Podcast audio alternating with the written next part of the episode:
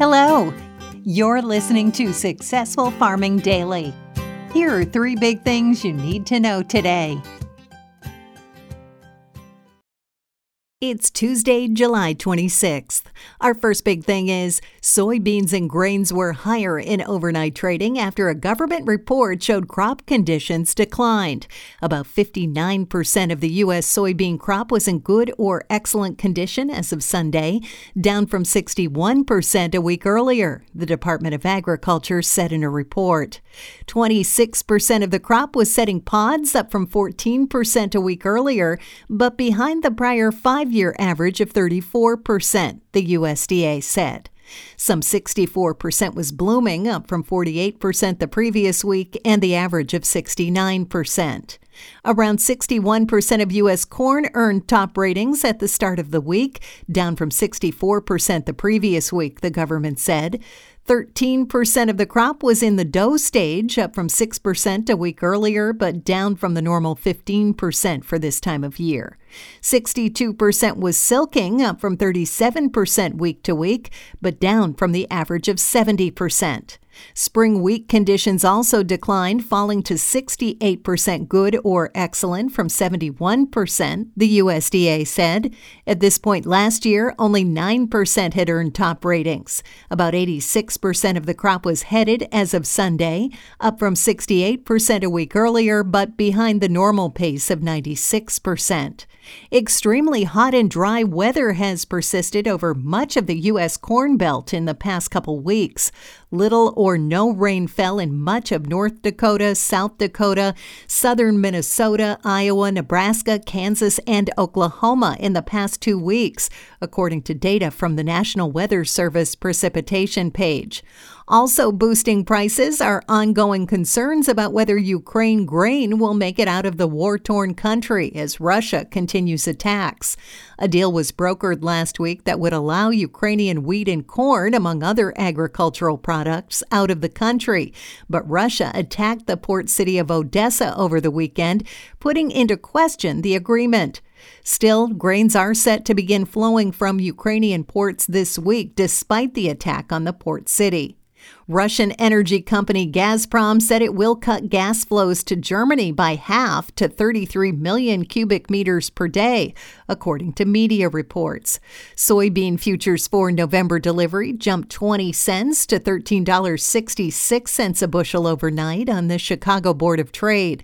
Soy meal gained $4.40 to $403.50 a short ton, while soybean oil futures added 88 hundredths of a cent to 58. 43 cents a pound. Corn futures for December delivery were up 13 and a quarter cents to $5.97 a bushel. Wheat for September delivery surged 16 cents to $7.86 a bushel, while Kansas City futures added 14 and a quarter cents to $8.54 a bushel. Next up, inspections of corn and beans for offshore delivery fell week to week, while wheat assessments increased, according to the USDA. Corn inspections in the seven days that ended on July 21st declined to 724,214 metric tons from 1.07 million tons a week earlier, the agency said in a report. That's also down from the 1.25 million tons assessed during the same week last year. Soybean inspections were down to 388,212 metric tons from 436,829 tons the previous week, but that was above the 242,239 tons examined at the same point in 2021, the government said. Wheat assessments last week were reported at 475,426 metric tons, up from 191,333 tons a week earlier. The total, however, was down from the 515,214 tons inspected during the same week a year earlier. Since the start of the marketing year on September 1st, the USDA has inspected 51 million metric tons of corn for overseas delivery. That's down from the 61.6 million tons examined during the same time frame a year earlier, the agency said.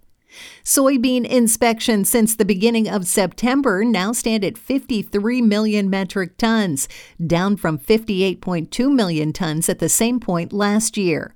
Wheat inspections since the start of the grain's marketing year on June 1st are now at 2.59 million metric tons, down from 3.39 million tons during the same period last year, the USDA said in its report. And finally, extreme heat continues in parts of southeastern Kansas, southern Missouri, and much of Oklahoma and Arkansas this afternoon, according to maps from the National Weather Service. In northeastern Oklahoma, temperatures are forecast from 105 to 108 degrees Fahrenheit, with heat indexes of up to 112 degrees expected, the NWS said. In southern Missouri, heat indexes are forecast to hit 108 degrees today.